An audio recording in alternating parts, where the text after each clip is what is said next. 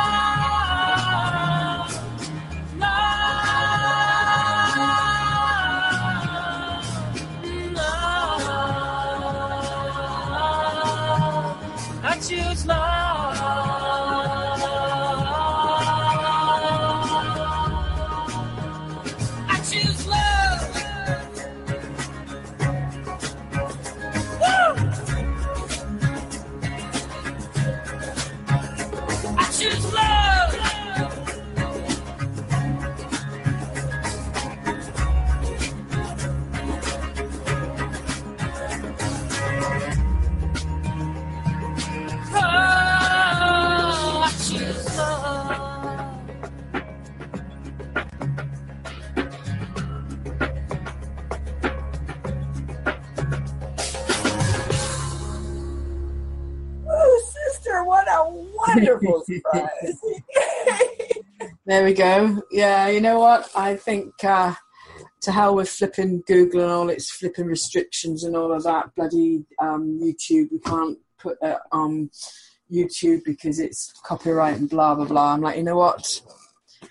Let's uh, forget about YouTube, and we've got the recording on MP3 and yeah, that was the only reason we couldn't play any of those was because I'm putting it on YouTube and YouTube says no. So you know what? okay. we choose love, right? Don't we? We like to choose love.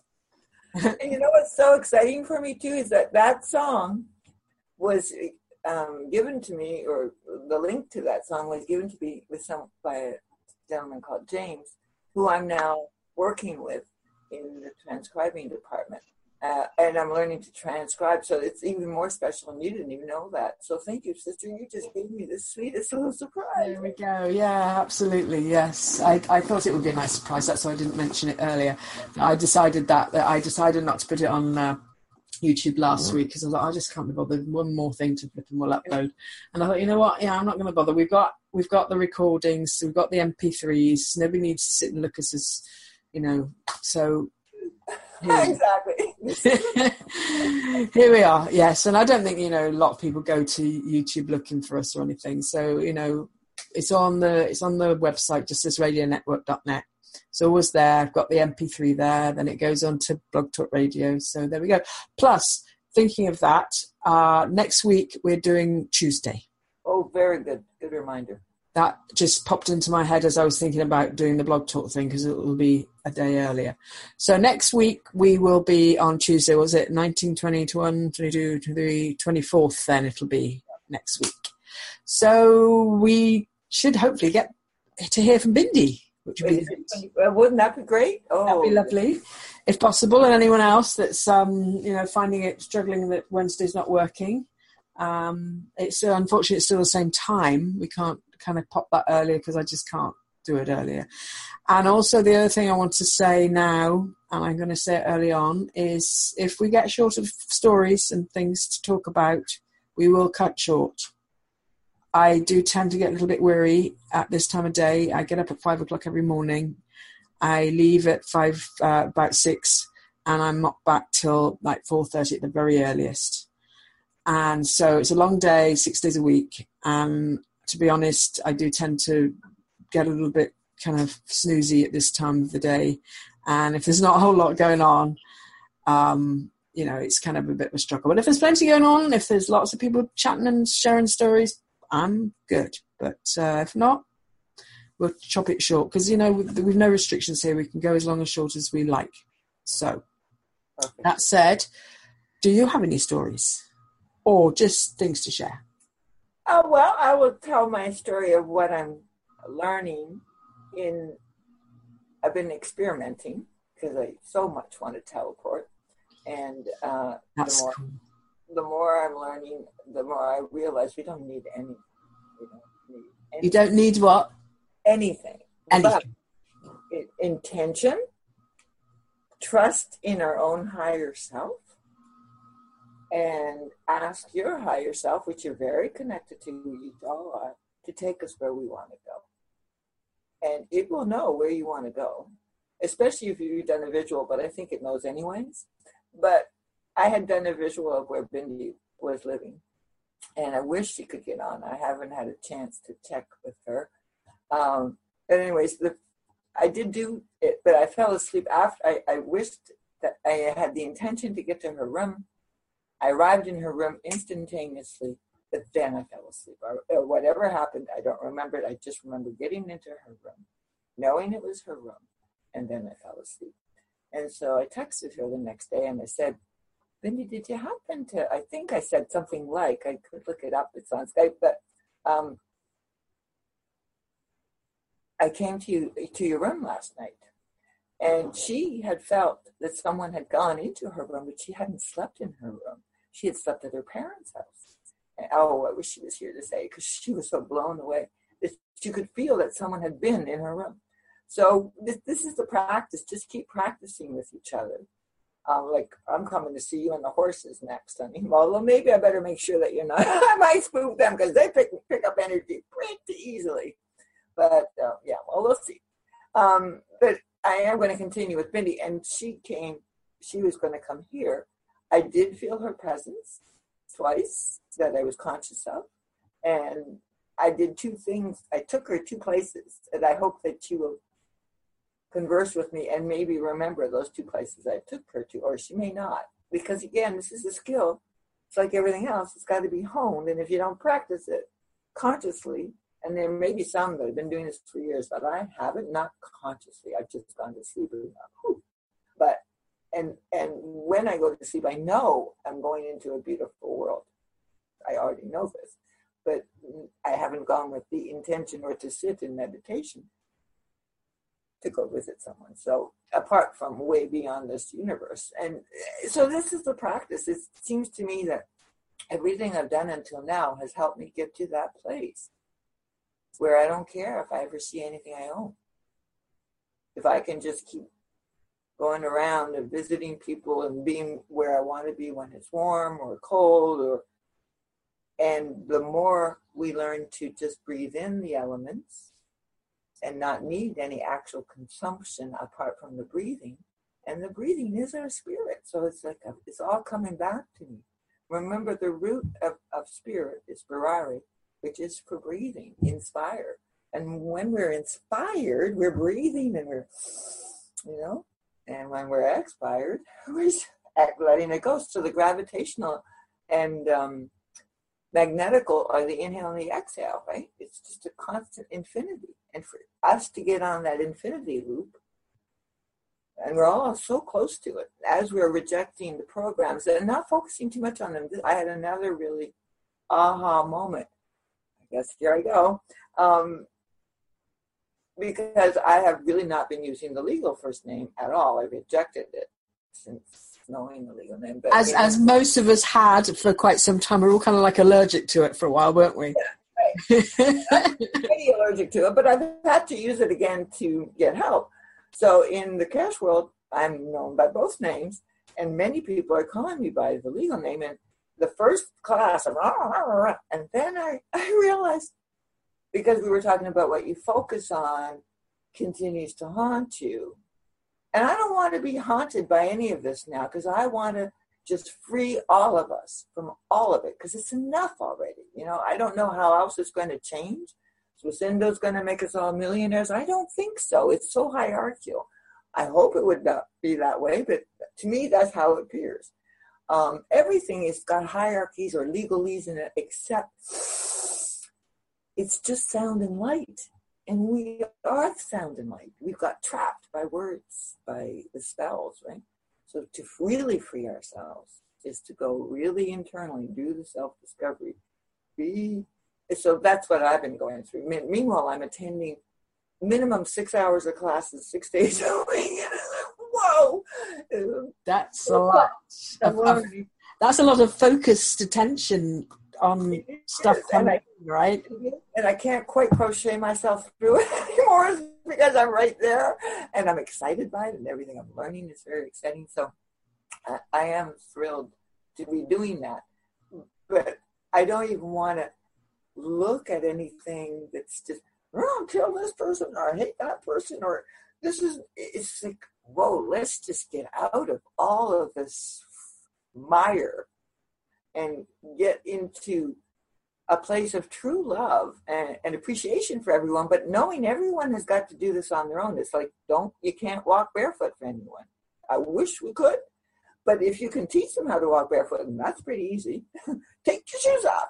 So now we have to take our baggage off, and we know we all have baggage, and let it all go and go forward. And, and everybody's got their own baggage. Nobody doesn't have baggage. So to think that someone's baggage is less or more it's what we're always doing to each other. Just let it all go. And just go forward into the hydrogen and the nitrogen and, and get into Mike Adams. He's got this great thing called Elemonics. It shows you the, or the sounds. They may not be perfect, but they sure can get you into a groove. And that's all around us. We don't see it. It's invisible, so we don't think it exists. But That's our thinking again. But remember thought pollution? That's what keeps us trapped to this level, this dimension, is the thought pollution. So there's my rant. That's what I'm going through. But it's wonderful. It's really wonderful. Yeah, no, that sounds really great. I mean, it's it's a lot of um, you know focused time, and I know you have a lot of like so-called time frame thing because a lot of this stuff's coming in from Europe, so it's very kind of early. Oh yeah, I middle of night. This morning I started at two a.m. Right. and you'll be kind of worn out too and falling asleep. So yeah. it won't just me. So, folks, we're going to have to get entertained here We've finished entertaining you because we might need keeping awake. Uh, yeah, so that's uh, the, the, two of us uh, kind of like, you know, going to be uh, sleep, uh, short of sleep. Um, yeah, I mean, I'll, I'll be sitting here like trying to watch a video or something. Next thing I, I, wake up from having fallen asleep in the chair, and I'm like, well, I'm going to have to go to bed now, then, aren't I? Because it's, it's just hopeless. So yeah, that's kind of going on. There's not a lot of time for you know, loads of other stuff. But uh, of course, we love to connect with our, our family here and share anything we have, which that was a really beautiful sharing because of, I mean, the teleporting is a wonderful thing to focus on. And like you say, it's a way of freeing ourselves if we can teleport. Now, and the other one is that I often talk about is this the, the stopping consuming as much. Now, I've definitely recognized that I don't need to eat very much. I often I'll eat stuff just because I like the taste of stuff. But I have, I you know, when I got here and I'd had the whole summer kind of pretty quiet, and I had gained quite a lot of extra weight, and I didn't want to be carrying that around, so I I, I dropped it, and I dropped it pretty quick. And doing it the way I did it was very healthy but yet it proved to me that I don't need to eat very much. I really don't. Two meals a day is enough. Breakfast at noon and a meal when I come home, that's all I need. That's it. I don't need anything else. And um, so, really, basically, anything else I eat now is for pretty much just for pleasure. And I really want to stop that habit. That's a habit. It's a total habit. If, if we could stop consuming and we could teleport, and he, I learned something today that was so amazing.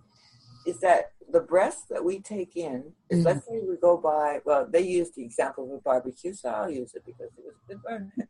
So the the smells of the barbecue going in through your nostril goes into your lungs and actually gives you as much nourishment as whatever is being barbecued and you eat and digest.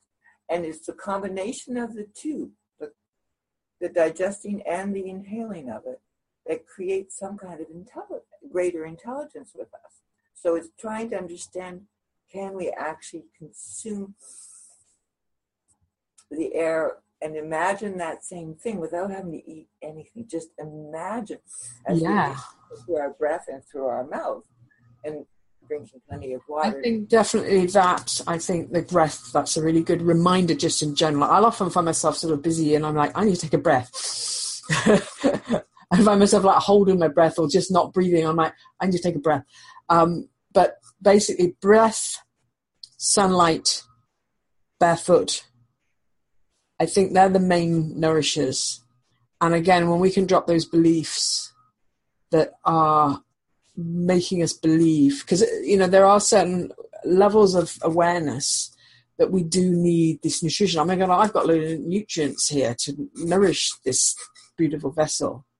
But when I get it in tip top condition and I can drop those beliefs that I need these physical things. Yeah, it is pleasurable. I, I you know, cooking and making things, all that stuff, it, it is enjoyable. So I wonder if we can get to a point that we do occasionally eat things just for being creative and enjoyment, or not. I, I don't know. I don't know how it's all going to unfold, but I do know it is changing. Mm-hmm. And it's going to take a while. I mean, yes. Yeah. I love my coffee and cream. Are you kidding? Right. Sure. exactly. Um. And and yet, really, it's, it's not a necessity when we start to have these kind of awarenesses, recognitions, like what I did when I got here, I had this protocol which did have me eating a lot less shorter period of time like first time you ate in the day was noon and then the last time was like five or six o'clock in the evening and that was it. Then then you have a long fast of 16 18 hours. And then there was one day uh, i didn't eat for 24 hours. And it did prove to me that i'm not literally addicted to eating. I can stop. Mm. I chose I needed to do this, and I chose to do it, and I was able to do it, and I was actually quite impressed with myself. Um, so these addictions, when they're not literal, when you can actually just mind over matter sort of thing, and say, right, I'm not going to eat anything from here to here, and you can actually do it. That means you're not physically you know, like there's like drugs and nicotine and caffeine and stuff like that. I don't have any of those. I have a habit of like, oh, what can I eat now? What should I snack on now? I just want one little, one little small thing to put in my mouth.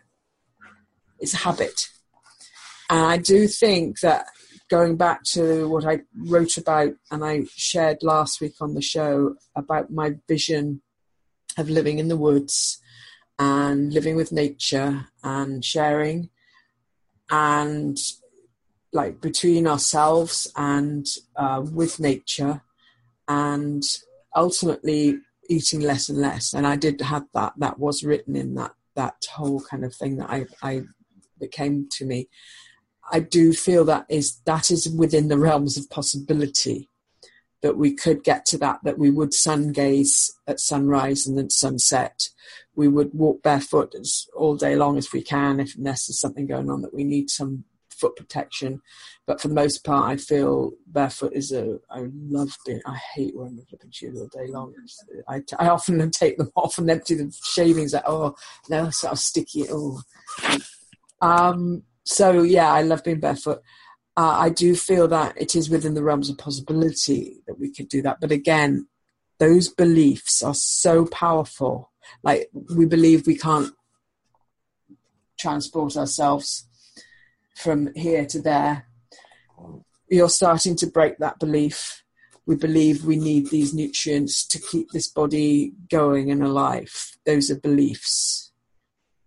They are, and it may be that we are just the teachers for the kids because we may be too programmed to read. I mean, I don't even want to put that in, so I'll just retract, edit, outdo. But the, the children are, are, are, you know, I saw beautiful pictures of uh, Lotus's kids, and I, I saw my granddaughter's birthday was yesterday, and and it's just amazing when you see their potential and they're growing so quickly and so fast. And you think, okay, well, they may be knowing it. And, you know, we were talking about also oh, the computers. These kids are so savvy. Me, I want them to be outside playing, but they can understand a program or a game. Right.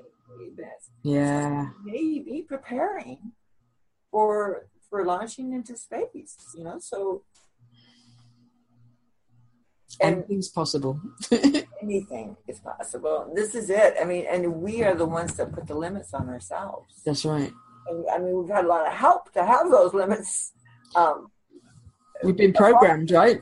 yeah, we've been really We've been well programmed. Yeah, you know, we're- we're I well- notice programs all day long now. I see them. I see myself in them, and then I'm like, okay, but I see other people in them big time, and I'm like, you're doing something. I wonder if you know why you do that. I, I see it all the time now, and I, I, I acknowledge each one. I'm like, okay, I, I'm kind of, kind of defiant to things like that now. the program my work ready well do it. You know, this is the way we do it. And I'm like, well, I'm not doing it that way. You might do it that way, but I'm not. I'm getting a little bit defiant like that.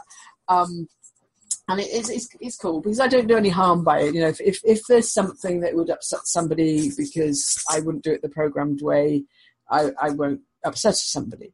But at the same time, sometimes I'm like, I'm buggered if I'm going to do it like that because that's just a program. There's no reason, there's no good reason in the world to do that.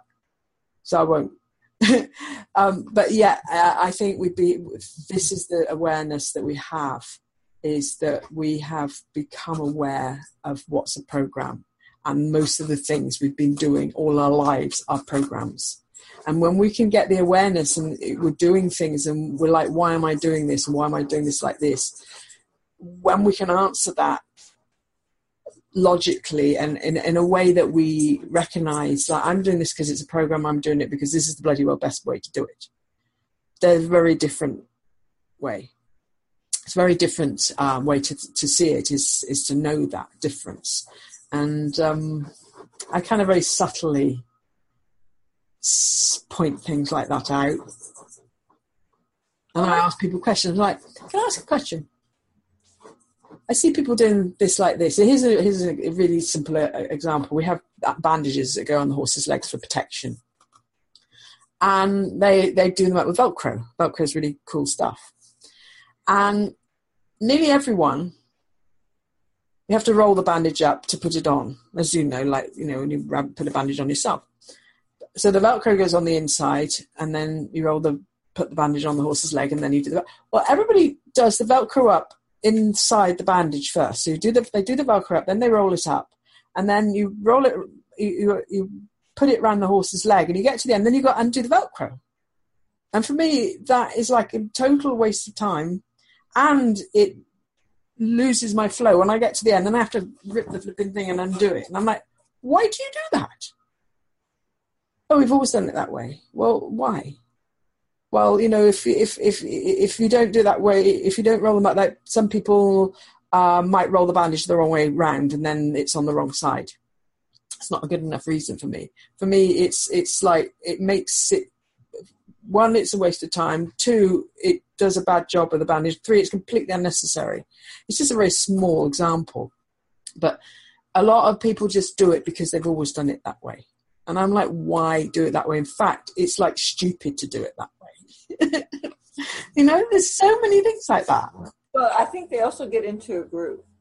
I like I have friends that always go from one from here.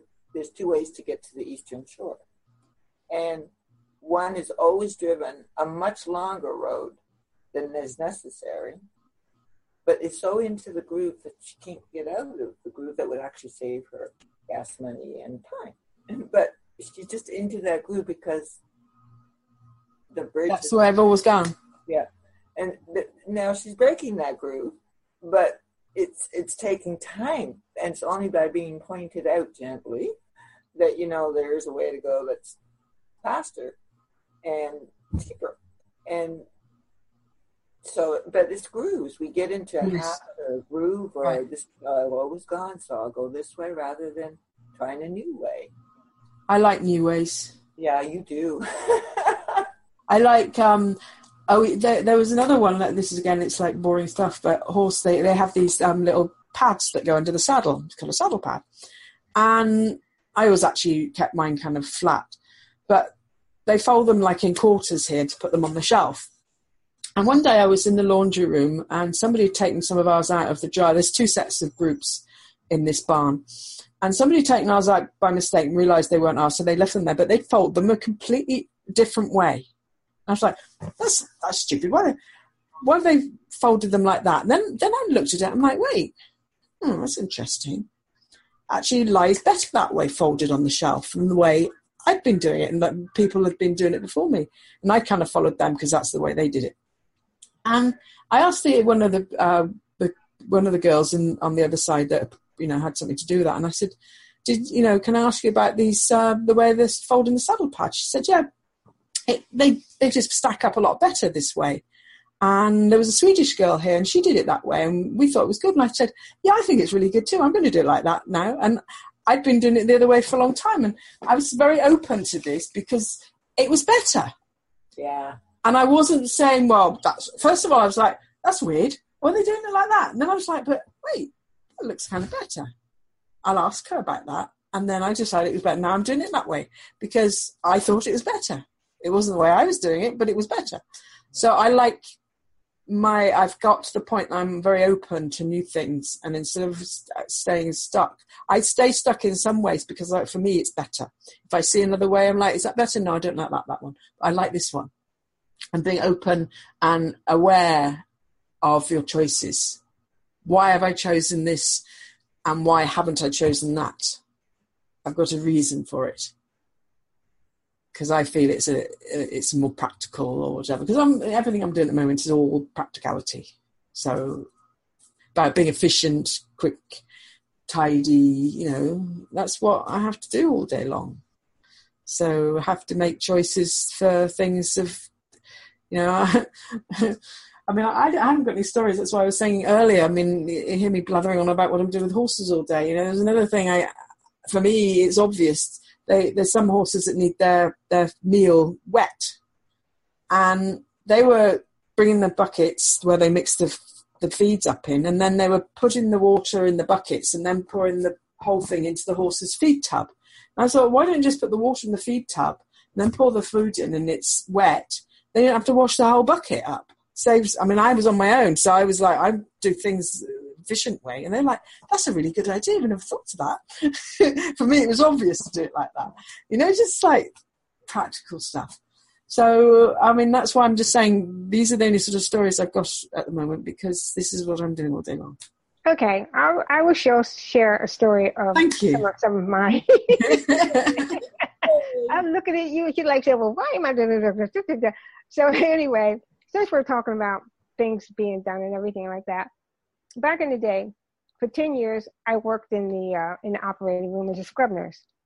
And so it was thank goodness that was when on the job training was like the best thing that could have ever happened to humanity in my in, in my mindset so it allowed people to get a job that they were learned how to do the job instead of saying well okay uh, if you don't have the credentials you can't do this so forth and so on so anyway i had to go through all of the training and everything like that with um, reading all of the cards of the doctors and their surgical procedures and what they wanted on their table, so forth and so on, and what to do with all of the dirty instruments and so forth and so on. So, anyway, once I got started in it, I started paying attention to what the doctors were doing. In every case that they were doing, I started paying attention to what they were doing, what sutures they were going to be using, what sutures they were using, so forth and so on and it was up to the uh, circulating nurse to make sure that all of those sutures were on the table. So in the very beginning, I had the most important utensils up on the on the tray, which is right in front of me, and so I had all that up there. But I also had um, thread that was needed for for bleeders and stuff like that. So there, everything's on a spool. All that was always up there ready. I also had one suture and a needle holder that was ready just in case. So that, those things were important. Wet um, cloths and stuff like that, and also bandages on a it's called a lollipop, which holds onto the to the bandage and everything like that. If they have to go in and sop up moisture and so forth and so on. So I got to the point that I said it's necessary for me to look in there and see what they're doing so I will know what to have ready for them. So the scissors, uh, suture scissors always went to the attendant, but not to the doctors or anything like that, because his job was to cut, cut sutures once they were he was told to cut.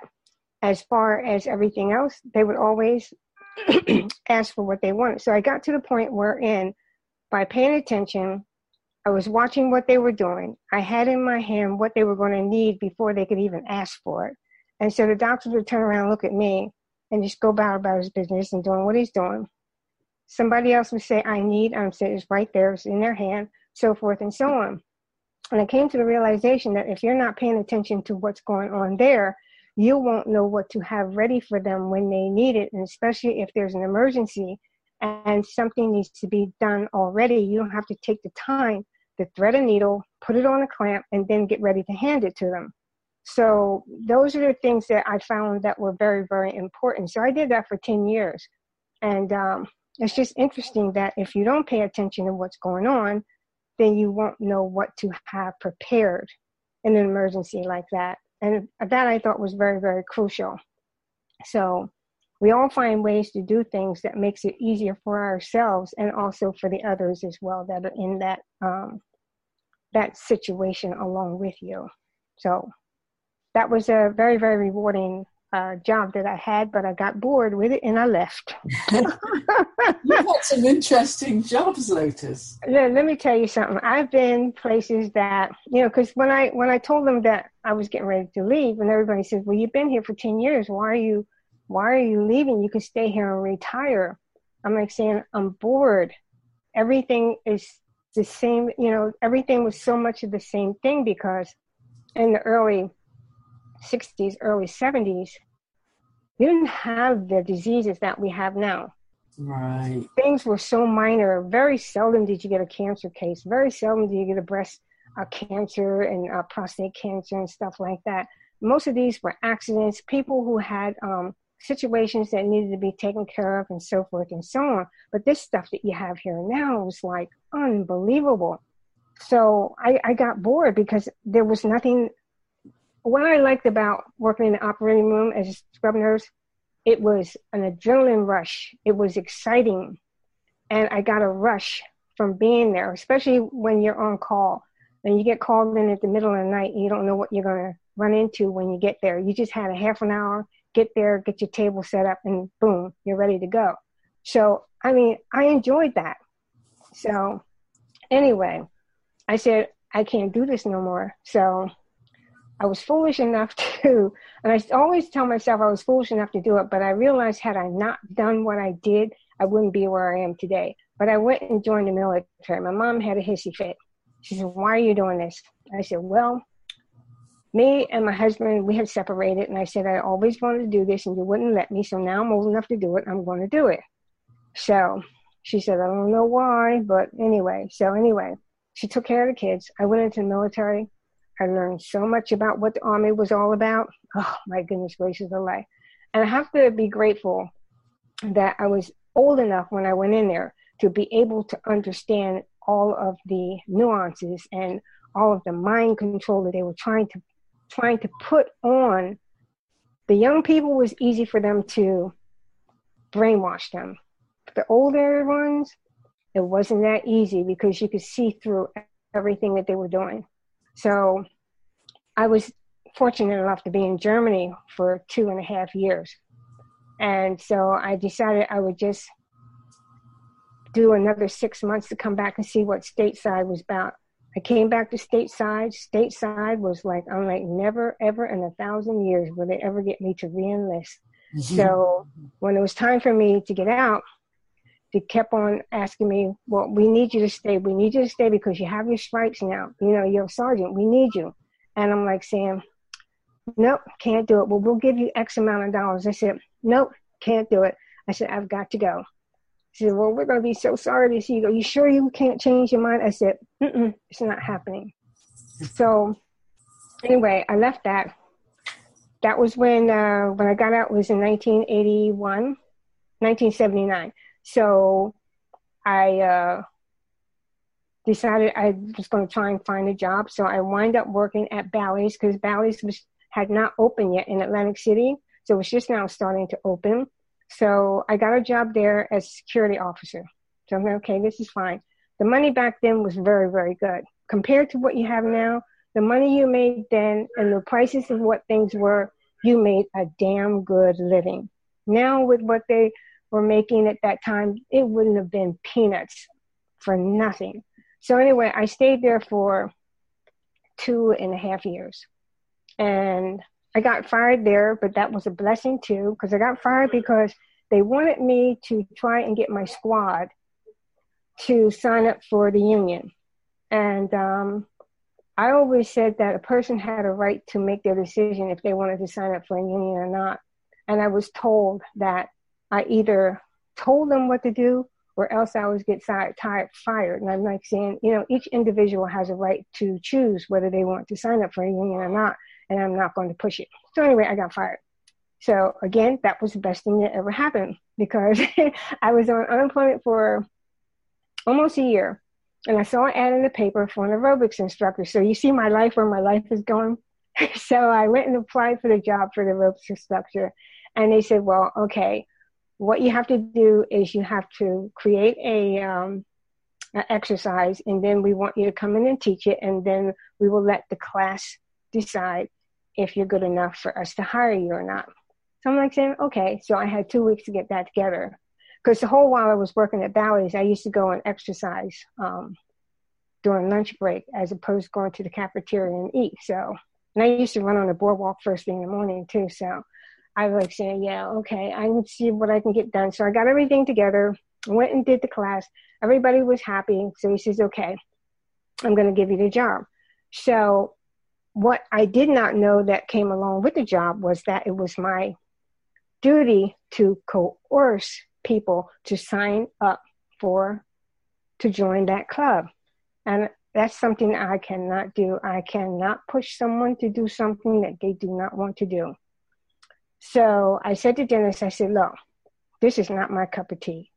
I cannot force someone to do something that they don't want to do because you want to make money by having more people come into your facility. I said, I'm sorry, but I just can't do this. So I managed to go to another gym and I worked there for, for quite a while until I saw an ad in the paper coming from Philadelphia because I was living in Philadelphia when I was going. So I'd been New Jersey, Philadelphia, everywhere. So I was living in Philly, going back and forth to New Jersey every day. So it wasn't too bad of a, of a commute. And I was also working at Ancora Hospital, which is a mental institution in New Jersey for the mentally ill. So I was teaching them exercise too. That was interesting, if I must say so, because you have people there who are in different areas within their mind, and a lot of them did um, do some of the exercises. They did what they could. So that was good. And that's all I wanted them to do was do what they could. So that worked out really, really well. So I wound up getting a job because there was an ad in the paper for training um, personal trainers. So I went and applied for the job. They said, okay, well, what we'll do is you have to give us two weeks of your time and what we will do is train you, and then we will test you. And if you pass the test, then you can work for us. So I went up there and I got trained by exercise physiologists, which is the best thing I could have ever done because they taught me things that all of these um, places where people go to get their um, their licenses from and their permits and stuff to uh, certifications from, they don't teach you anything like what the um, exercise physiologist taught, taught. So that too was good. So I was in the fitness industry for 25 years as a personal trainer, which is a long time. But wow, honey, wow. That job to me, when I first started doing it, I knew I had found my niche. That's how come I stayed there as long as I did.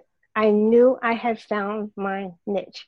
And I stayed there until, what was it, 2012 is when I left.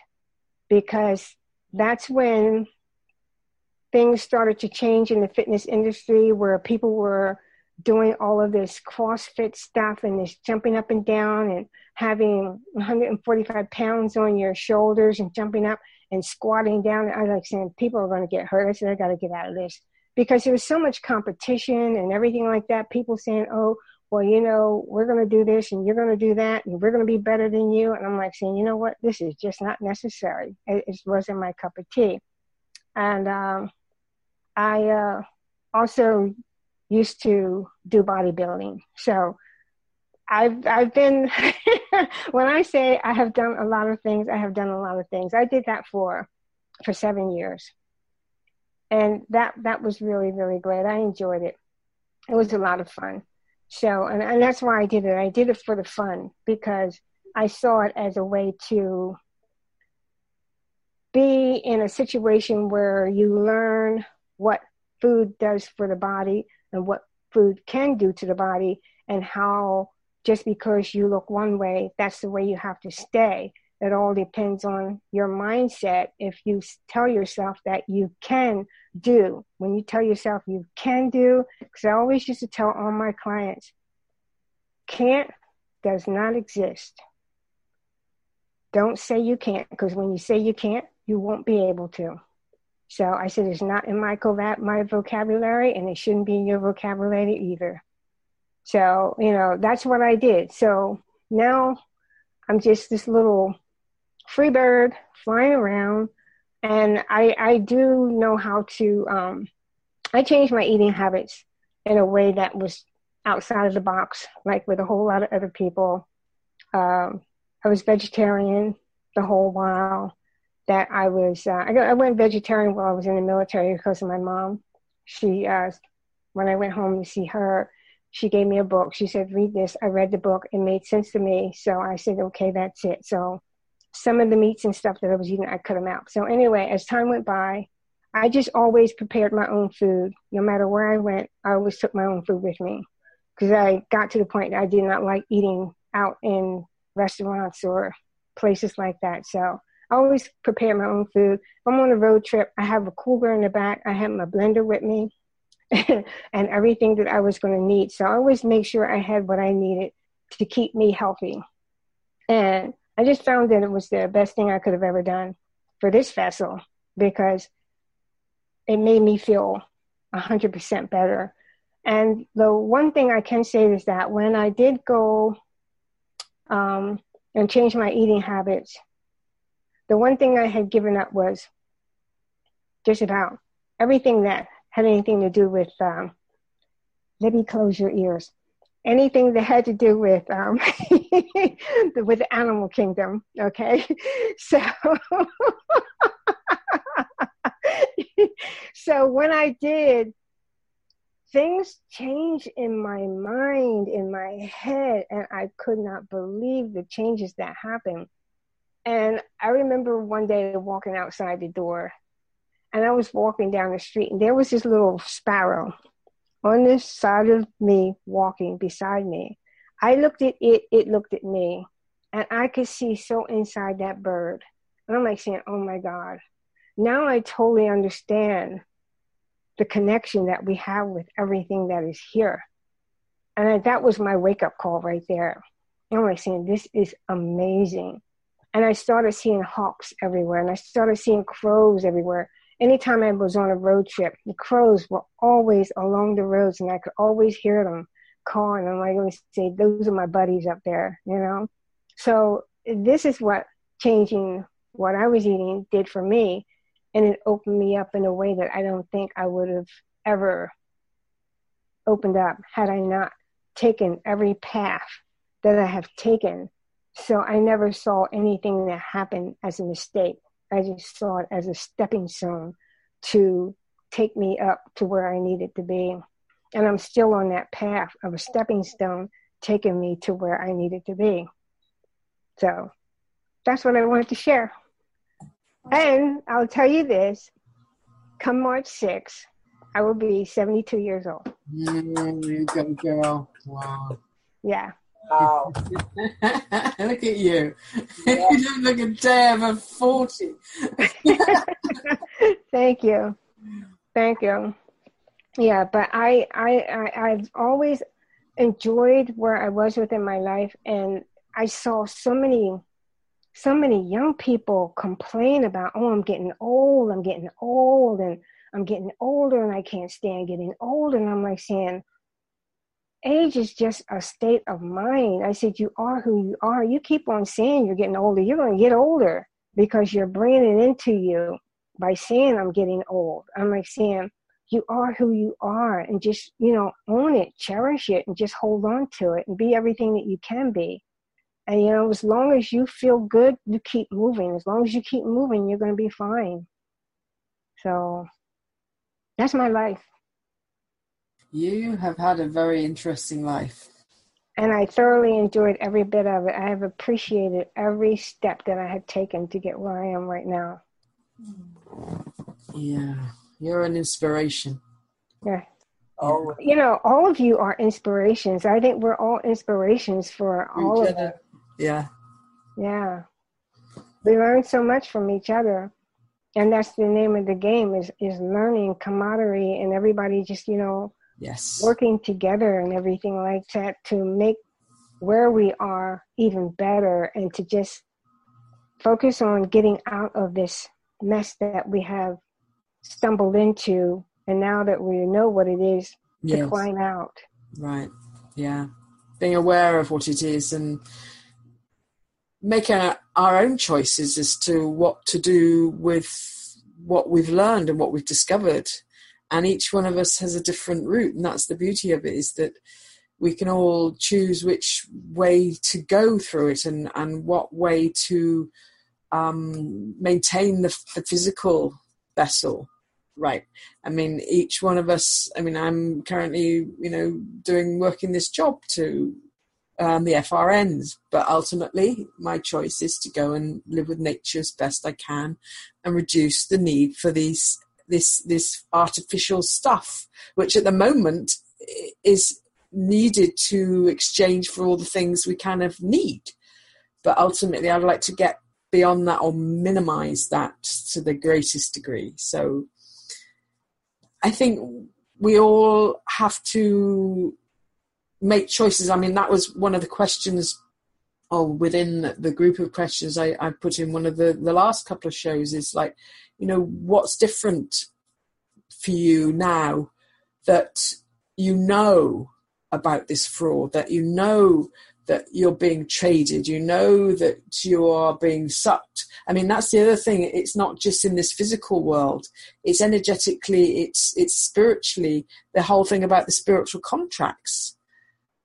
You know, once we complete those, or you know, some people like to say we end them, but I like to say we complete these these agreements and contracts with those beings, then the energy is is less that it's not sucked so so strongly or so much. But you know it's i mean the whole thing is just like what should we do? And like sometimes you're like ignorance is bliss and you're like you, go, you can't go back to that not knowing all that stuff right? No once you know something you know something. Right yeah and you can't i mean you can you can go back to using the system again when it becomes the you know your best route but you can't go back to sort of just not being aware of it. Yeah. The awareness will always be there. Exactly. what, what you have to do with it to to get through this system is what each and everyone has to decide to do. But i, I do want to add here we are here to help each other, but each and every one of us also has to work at helping ourselves.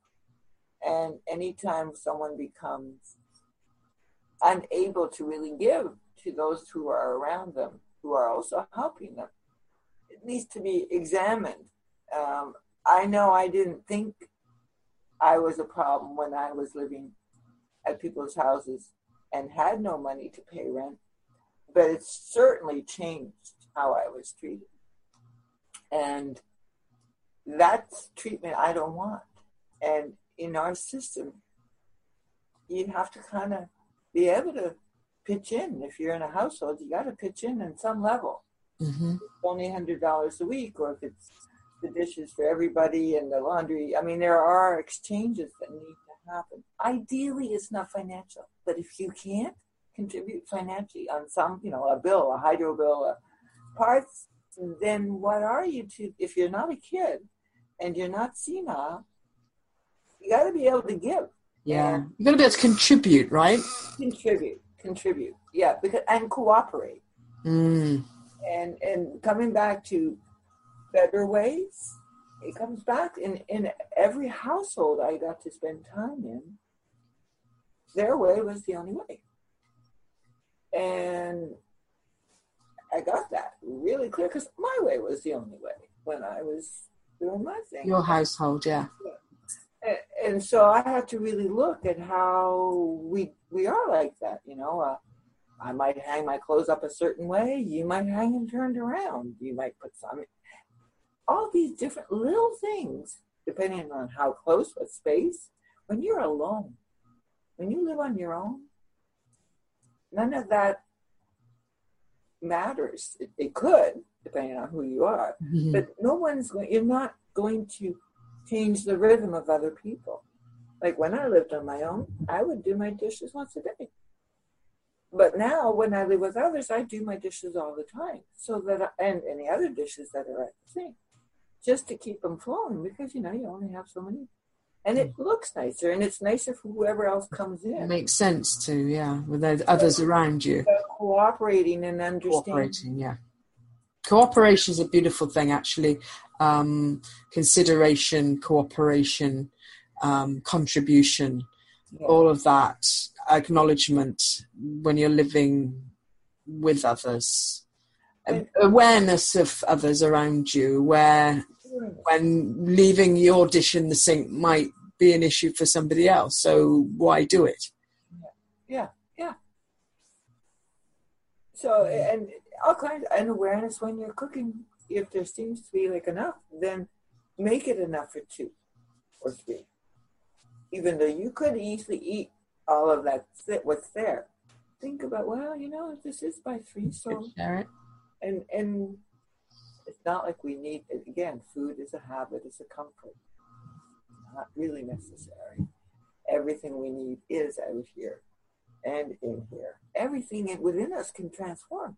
Everything. That's what's so amazing to me. Yeah, I know. You know, you just think, wow, this human body. And and the way we were taught about the human body is not essentially 100% accurate as we're doing more and more understanding of the plasmatic fields and how the emotions affect your well-being. I mean, the kidneys, the liver, the they're all affected and, and so how if we're constantly blaming others or uh, there are issues that will come up within your own body and Mhm. a broken heart and talk about your broken heart a lot. You might end up having a nose like mine with a and so you have okay work to do here. And it is all about working on ourselves for the benefit of humanity. Because Mhm. as each one of us perfects who we are, and we're already in some ways perfect, but we got the we were born perfect, but the programming made us believe we were not. And so to undo all the programming, all the belief systems, and bring us back to the innocence of a child, the pure innocence, the pure one that does have the imagination to go, yeah, I can jump over this fence, or yeah, I can do whatever I want. And then as we take that out, so just coming back to who we really are, which is source energy. If we mm-hmm. are made, stardust, and from source, then there's nothing, there's nothing we can't do. Yeah. Amazing. And when we're self-responsible, that's another one that keeps popping up. That's very important to remember that being self-responsible for all of our actions, for our ultimate um, caring for our physical body. We really do have to have that ability to be responsible for our own health and wellness and our so-called needs, right? Yeah. And um, but then you see, I from that um, there's a, a brilliant book called The End of All Evil, and I've got that posted up on Truth Prevails Always dot info, um, and one of many brilliant little phrases, quotes, and information in there um, is a quote that says, "There is no authority on earth that can rightfully govern your life." Now, I've got it on a lovely, pretty little pretty thing. It's actually on the um, legal name fraud uh, group. But I just wrote that up. Now, Facebook's got this new thing: is if you're within a certain number of um, uh, letters or whatever, it prints it bigger. And I just put that in the other morning, day before yesterday, I think it was. And I just wrote that out there. There is no authority on earth that can rightfully govern your life. Every time I put it out there, whether it be the picture or like that, it gets the most likes and shares and reactions or whatever beyond anything else I ever put out. It was, as of yesterday, there was 40 likes. As of today, it's 50. And on it's going. And this shows me, although most of the people I, I'm connected with on Facebook are people that are awake, but there's even a few people that are just like what I call normal people. People like it. People like. people know that in their hearts that there is no authority on earth that can rightfully govern your life. People know this in their hearts. They they know it. But they don't do anything about it. But when they see that, they like it because they know it's true in their hearts. So that to me is very, very, very interesting. Every time I post it up, the same thing happens. People like it because they know it.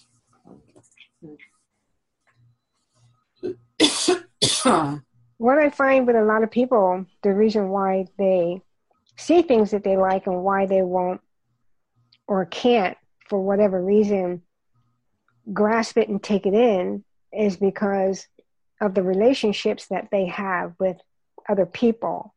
And it's one of these things that, well, if I jump on board, then I'll be stranded out here all by myself and all these people will leave me and I won't have my friends anymore.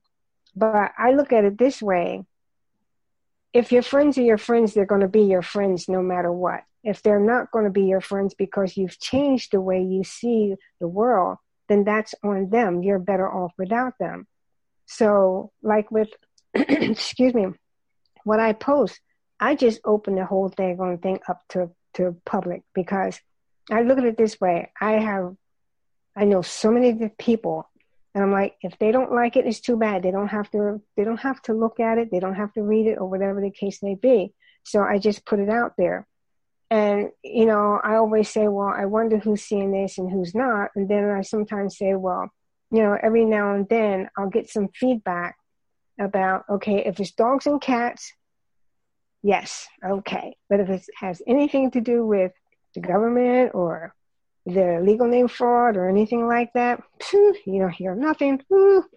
You know, uh, child kidnapping, nothing. It's like they can't allow themselves to engage into any of this stuff because it's something that a lot of them didn't even realize that it was happening, that they never thought that, you know, that the city and state would do things like that and so forth and so on. So therefore they don't want to, you know, ingrain themselves into it because then that would take them away from everything that they're used to. And a lot of people are into having these conversations on silly, useless stuff, like what's going on in the movies, what's going on in television, what's going on in the entertainment business, what's going on and stuff like that. But when it comes down to what's going on within themselves, there's nothing there because they don't look at themselves and say, okay, what can I do to help myself? And sometimes I'll tell people, you know, say, well, I'm having issues with this, I'm having issues with that. Let me say, have you ever done a self evaluation on yourself? Well, what's that? I said, go back into your life to where you have been up until now and go back and address the things that have happened to you and then ask yourself was it your imagination or did these things actually happen but at some point in time, you can't take that with you because you'll never be able to move forward. You have to learn how to start letting stuff go, but you can't do it until you go back and address it. So it's things like that that people have issues with. They don't want to go back into their past because they would rather, for some reason, hold on to the anger, hold on to the hate, not realizing that it's keeping them stuck in those areas. And they can't understand why they still are the way they are.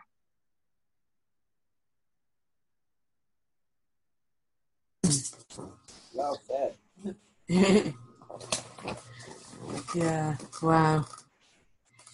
Yes, it's uh, quite an interesting uh, world with this new perspective. Um, I posted up actually this afternoon uh, just another little short thing. Um, perspective is your experience. Stay aware of this because that, that's a really true realization, recognition to know that whatever way you see stuff, it's the same as the belief thing, isn't it? That's what's created, that's what occurs in your life. If you think, oh, flipping that, uh, my life's a disaster, well, what's going to happen? You know, I mean, I I kind of made a, I suppose you could call it a mistake today, coming home on my bike. Um, but with my knowing I'm always all right, I was okay. Um, there's one traffic light where I really do have to stop. I either have to go with the traffic and then go with the lights, and there's three freaking lanes. And I have to go across the three lanes to turn left. So what I do is at the crossroads, instead of staying right and going, I, I stop at the light and I turn right and I go on the on the sidewalk once I've crossed over, and I go the rest of the way home on the sidewalk. Well, I was stopping at the lights, and I'm sitting there, and there was just nothing happening. So I decided I would. I mean, on my bike, I always go through the red lights. So I went across, and there there was cars stopped here, and I hadn't registered that they were the left turners and they were uh, stopping the red light. I didn't see anything else moving, so I went across. Well, the next thing, I get past the ones that were stopping, waiting to turn left, and there's like a bunch of traffic coming towards me, and I'm going across the red light. And I'm like, oh shit. So my reactions are really good. So I kind of braked and let that one go by. And then there's like another one. I don't even know what happened, but I kind of uh, veered away from it. And I kind of go right, and it kind of honked at me, and I just kept going. And I was fine. I got to the other side. But a lot of people would have been like freaking out at that, and I was like, "Well, I'm all right. I'm fine. Everybody's all right. Everything's okay." go. But if I'd been the sort of person, I suppose if I'd been the sort of person that's sort of nervous, I wouldn't have done that in the first place anyway. But just because of the way I am about everything to do with my physical well-being i just know i'm always all right.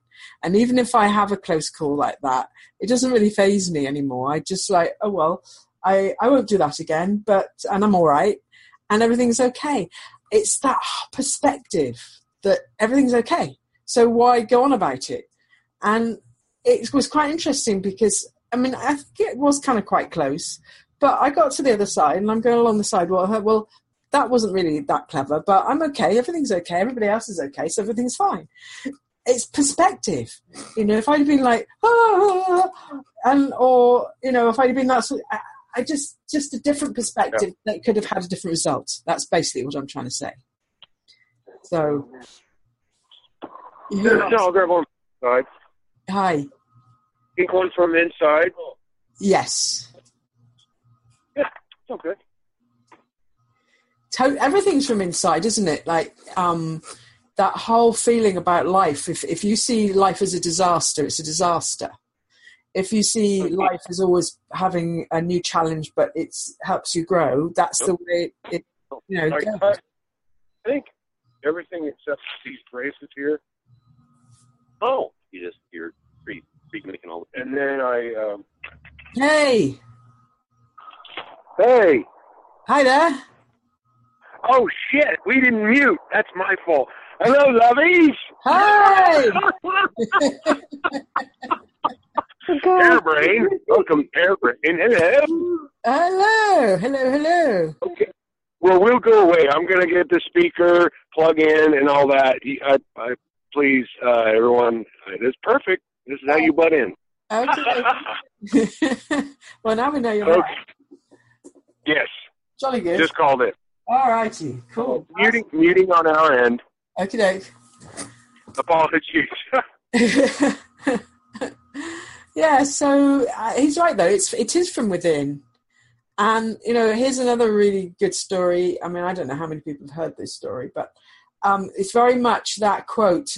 I don't know who actually said it, but whether it's uh, it's attributed to Henry Ford, I think. Whether you say I can or whether you say I can't, you're right and that is a really for me a very true one because I, I, decided to test that one out. And um, i've been riding a bike for the last um, 17 years now pretty kind of you know frequently. And uh, back in 2010 i'd gone to visit I, I, was back and forth into jamaica in those days. And my friend renee um, she's my Jamaican friend who lives over here in Florida, and she's got a Jamaican friend who does this bike ride across Jamaica every year for charity. And they, they go from um, Kingston, which is on the south east end of the island, across the mountain to Negril, which is on the far west end of the island. It's like 140 plus miles, depending on which way they go. It can be 160 plus. And um, they were talking about this, and my friend Renee said to me, hey, Jerry, you can do that ride. You should go on it. And I'm like, don't be silly. I could never do that. And at that point, I really, honestly, I used to go like 20 miles, 30 miles. I'd once done 56 miles in a day. That's the most I'd ever done in my entire life. And I said, I can never do that. so that was that. And then a, a, few days later, before we left Jamaica, we were there again, and her friend was talking about going on the bike ride. And, and again, she said to me, you, should, you, you, could do that. You could. I said, I, I could never do that. And that was that. My choice, my belief was I could never do that. So then um, a few months passed, and it was um, late winter. This was yeah because that had been 2009 this was late winter 2010 so we're getting into like march of 2010 and my friend ash was out running in the winter in the cold weather. And i'm like ash how do you do that how do you make yourself go out and run around in the bloody winter it's freezing i mean i was like, like looking after horses and stuff but and she said, "Well, you know, I'm going to do a half marathon in in uh, April." She said, "And if I don't train for this, I'm, I'm never going to be able to do it. So I have to go out." I was like, that's really great. I, I could do with a, a goal like that. And I'm like, oh, what about that bike ride I said I could never do? And this point, I was starting to learn more and more about, you know, our beliefs and our things we focus on. So I said, yeah, I could do with a challenge like that. And I'm like, well, about bike ride? I said to myself, I said, well, if, if I say I can't, I can't. But what if I say I can? What if I say I can ride my bike 160 miles? in one day. Even though I've never done it before, and even though I'm 40, I was I was just, I was just about to be 49 that that time. So I said, you know what? I can do that. If I train, I can do that. So I started training that spring. As soon as it got warm enough to ride my bike, I mean, I was walking through the snow a lot, and I was riding the horses and you know doing the general work. But I got on my bike and I was I was able to ride 25 miles, you know, easily enough in a day. So the first kind of, you know, when I got started training, I went 25 miles on my bike one day a week, and then I a couple other days I do a couple of shorter rides up some steep hills and stuff, trying to get myself strong. The next week I did 30 miles. The next week I did 35. The next week I did 40. The next week I did 45. The next week I did 50. With doing in between um, some short shorter rides, strength rides up steep hills, stuff like that. And then I got to um, July, and Ash had found this 100 mile ride. So we went up to Burlington in Vermont to do 100 miles, and we did the 100 miles. She did it with me. And then I kept training. And come that October, which was when this famous ride was to be, I went to Jamaica. Took my bike to Jamaica and I arrived at Kingston a couple of days before the ride. And I got up bright and early that morning of the ride, and I went to the start of the ride.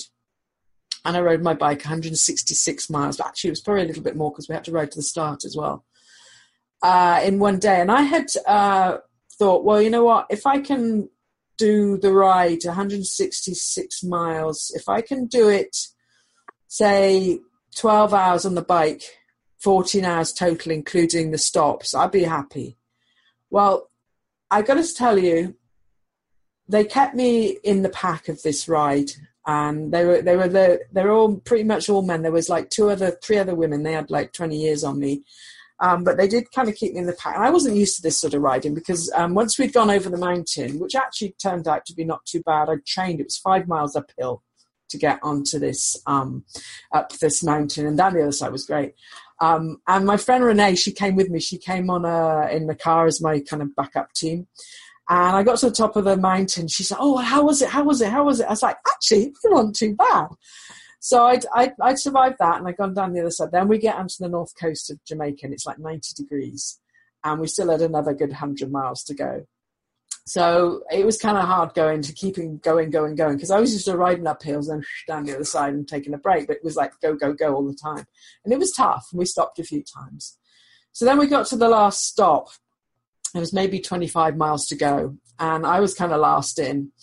And I took a break and I try and catch up with them, and I did for a bit, and then I kind of lagged behind, and then I stopped and thought, shit, I can't do this. Fuck it, fuck it, fuck it, fuck it. And I got off the bike and I took a break, and I kind of beat myself up a bit, and then I'm like, stop. I'm just going to take a proper break, but you know what? I can finish this. So I took a proper break. I nourished myself. I got back on my bike. I took my fucking helmet off because I heat wearing a helmet, and they were all gone by then. I was nothing to do with the riding. I thought, oh fuck that shit. I put my iPad on. I've got my music going that I was used to riding with, that I trained with the whole way, and I boogied the whole rest of it in 25 miles. And I'm riding into Negril, which was the finishing town, and I'm looking at my little bike computer, and I'm like, wait, wait. I've been going it only um, it only would register the length of time I'm riding the bike. And I'm looking at it, and I had reckoned, you know, it would take me 12 hours to, to get there. And I'm looking at the thing, it said 10 point something hours. And I'm like, wait, not 14 hours, not 12 hours, 10 hours, 10 and a half hours, 10 hours. I was elated. And you know what? all the other guys had had their bikes in their trucks and they were going back to Kingston. And I was dead fucking last. But you know what? I did it. And I finished. And I finished fucking last. But I finished in 10 and a half hours at an average speed of 60 miles an hour. And I couldn't believe that I had done it. And I was so elated that it proved that I changed my mind from I could never do that to I did it and I did it better than I could ever imagined I could have ever done it. And that for me was real proof of changing your mind and changing your belief. From I could never do it to I did it better than I'd ever imagined. So that for me really proved that whole premise of what you believe is what is. So that's my little story for today. Excellent. That's a good story, sister. I've heard heard it most of it, but always each time you tell it, there's such a beam that comes out of you, the joy, and it's it's a really good illustration of what you went through to understand can't and can. I was so thrilled, yes, and a, and a, and a physical accomplishment. Um, and you know, at an age a lot of people wouldn't even consider starting that. You know, I was I was 49 by the time I did that, and I, like I said, I was about one of, I think there was two or three other women, and they easily had 20 years on me. And I was, yeah, I was very pleased with the ability to actually make a choice, make a decision, and say, I can. And that, it was really talk about proof of going from I could never do that.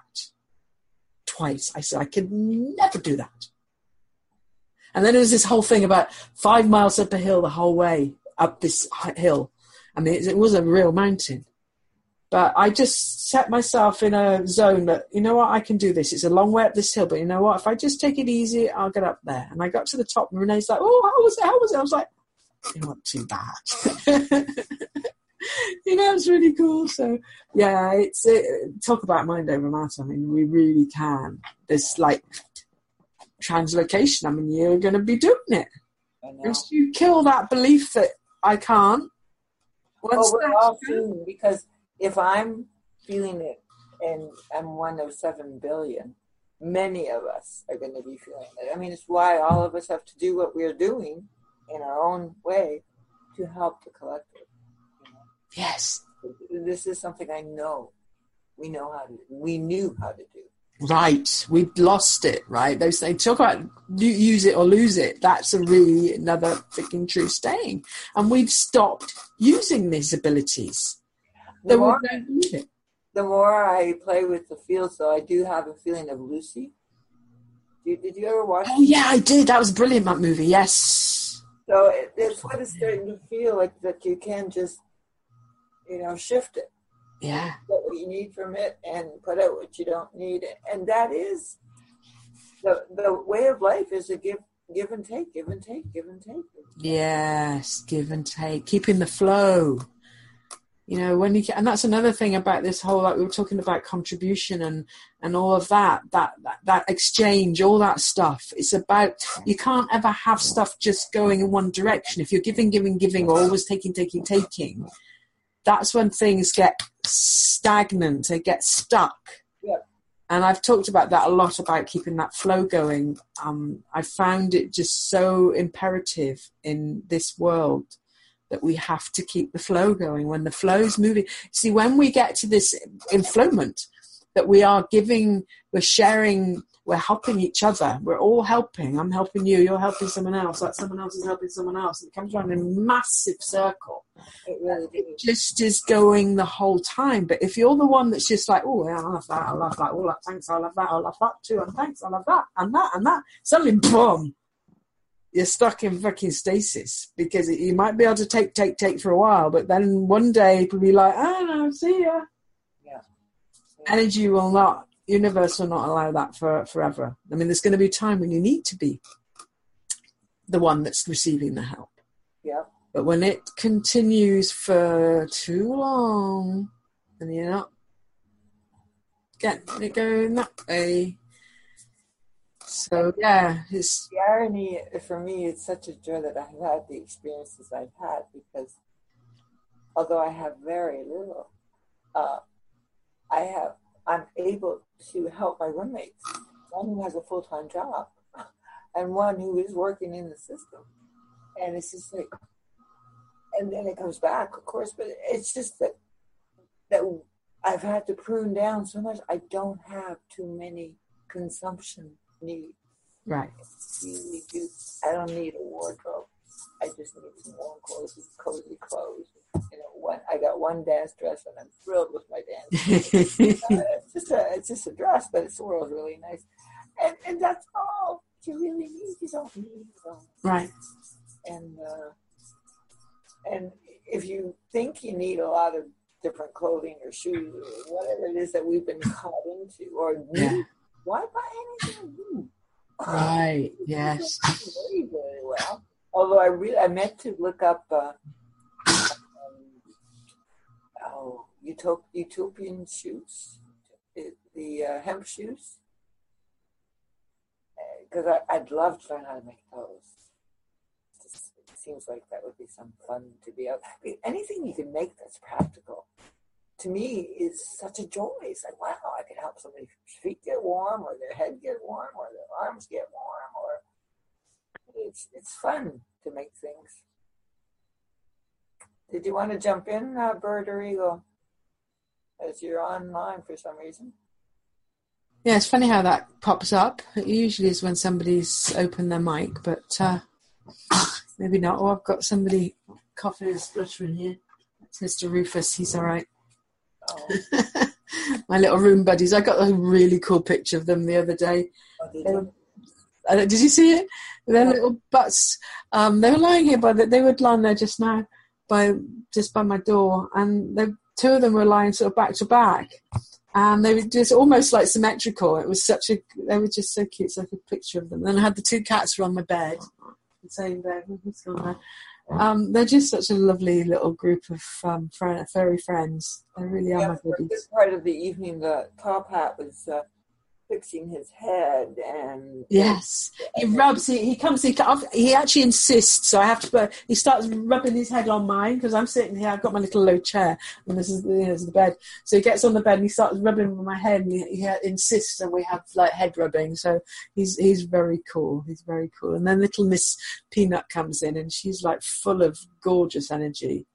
They're just. Uh, I just love having them around. Yeah, it's really cool. But do do um uh, show up here anytime you choose. That the the, an, the animal the horses might get a bit kind of like surprised, but the, you know the you're cats won't mind. So you can show up here anytime you like. You might find me in your bed going, okay, sister. There you go. yeah, if you're a bit chilly, if you're a bit cold with your cold weather up there, it's lovely and warm here. So Oh yeah, I can do the thing. like, oh, it's hot. so um, Actually, I, it doesn't matter. yeah, yeah. No, it's really exciting that you're working on that. It really is. It's really cool. So. yeah. Well, yeah, and I think it, it helps, especially as Bindi was ready for me to do that with her. So, it,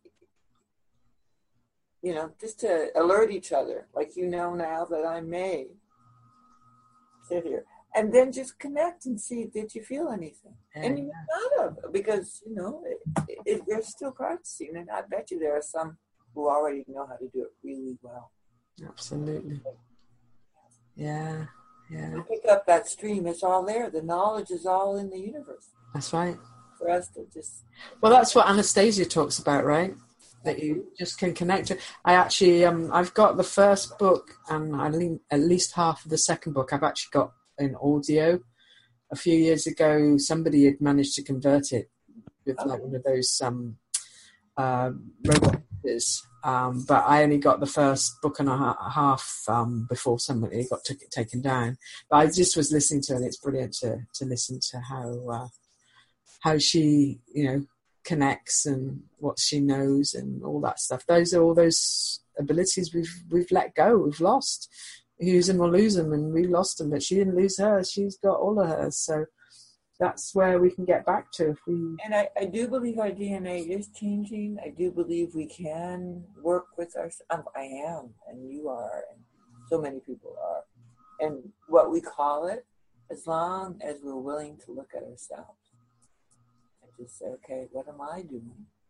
How can I benefit more people? And what are my actions doing to myself and to others?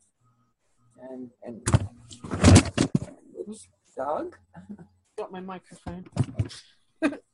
Yeah, I think uh, also that we all have frequency energy within ourselves.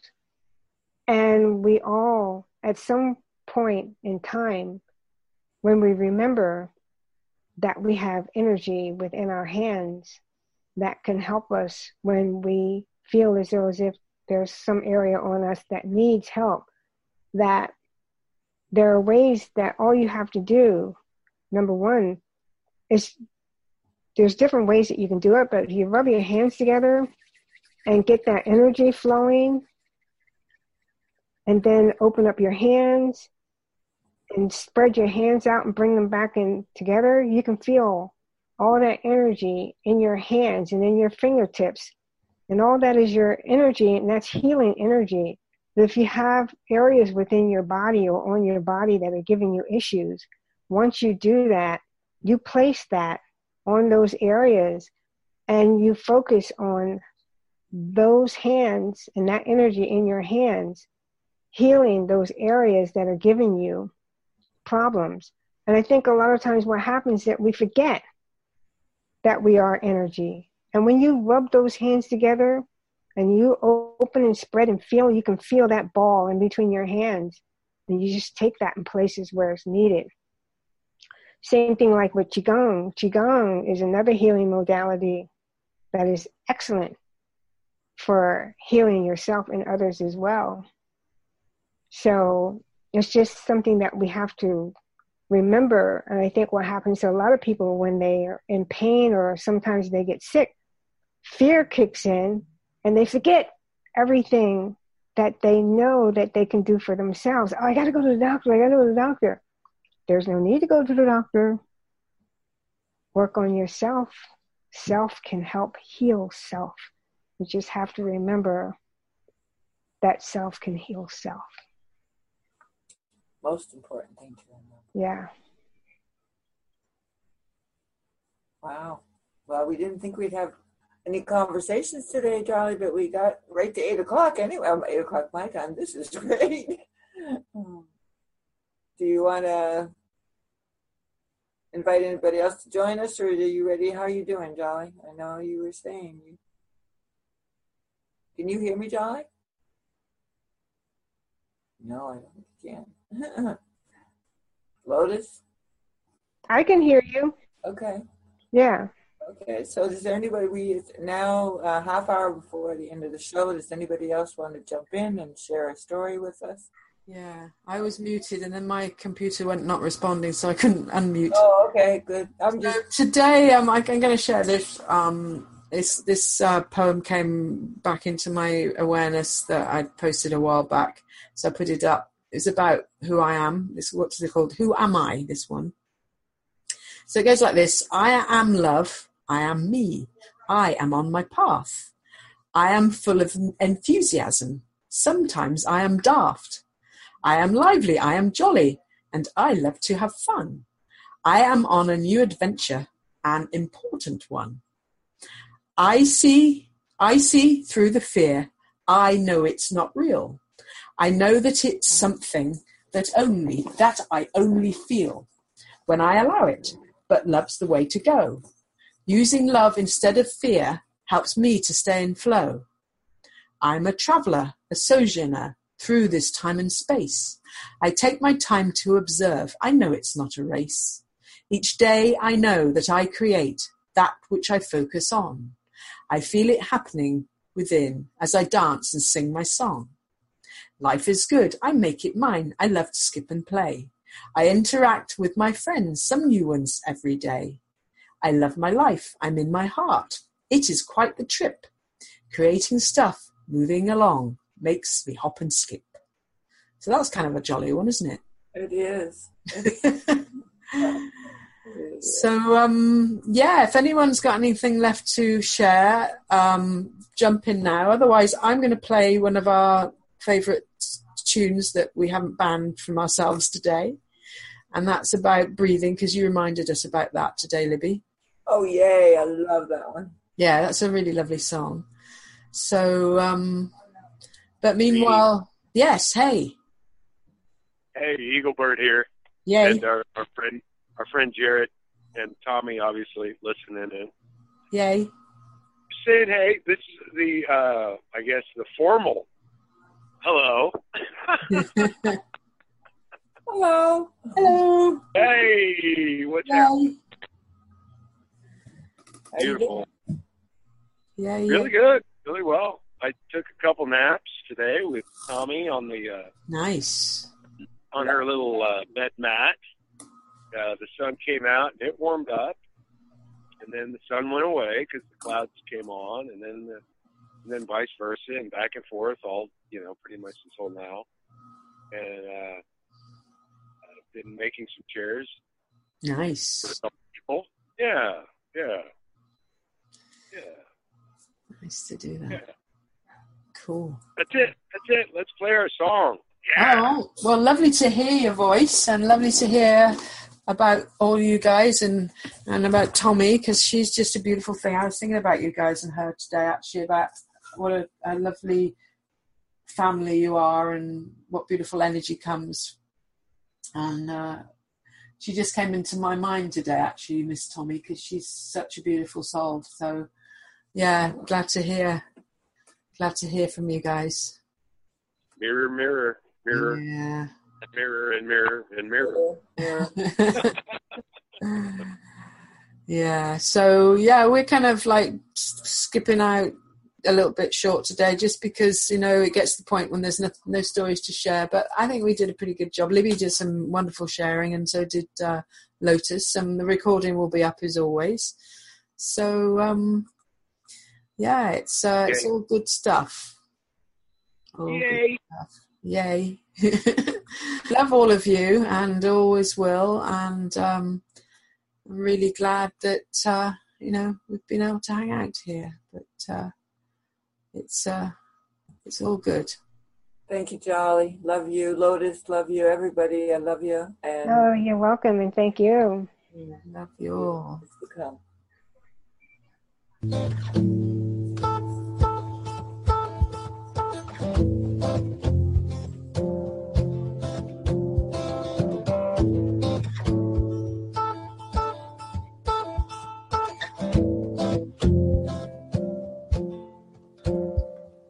Quiet of a shadow, in the corner of a room. Darkness moves upon you like a cloud across the moon. You're aware in all the silence of a constant that will turn the windmill left deserted, or the sun forever burned. So don't forget to breathe. Don't forget to breathe. Oh, life is here, no eleventh hour reprieve. So don't forget to breathe. Keep your head above water, but don't forget to breathe.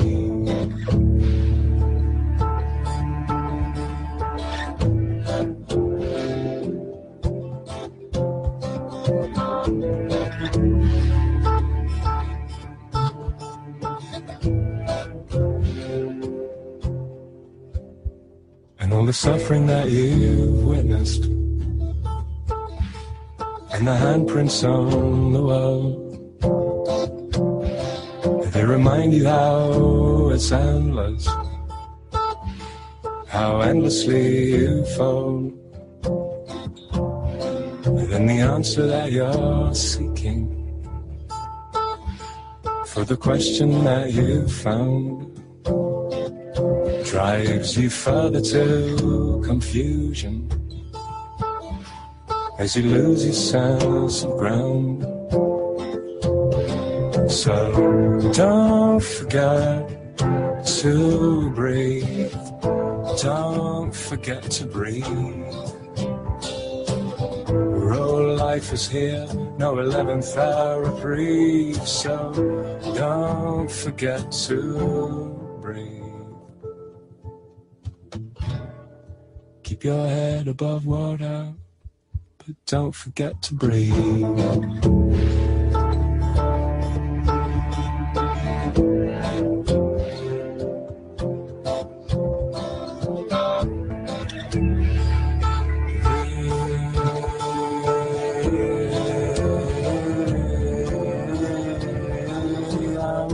Don't forget to breathe. Don't forget to breathe. You know you are here, but you find you want to leave. So don't forget to breathe. Just breathe.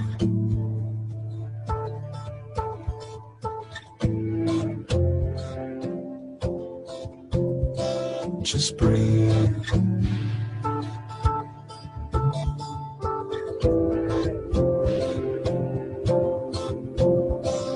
Just breathe.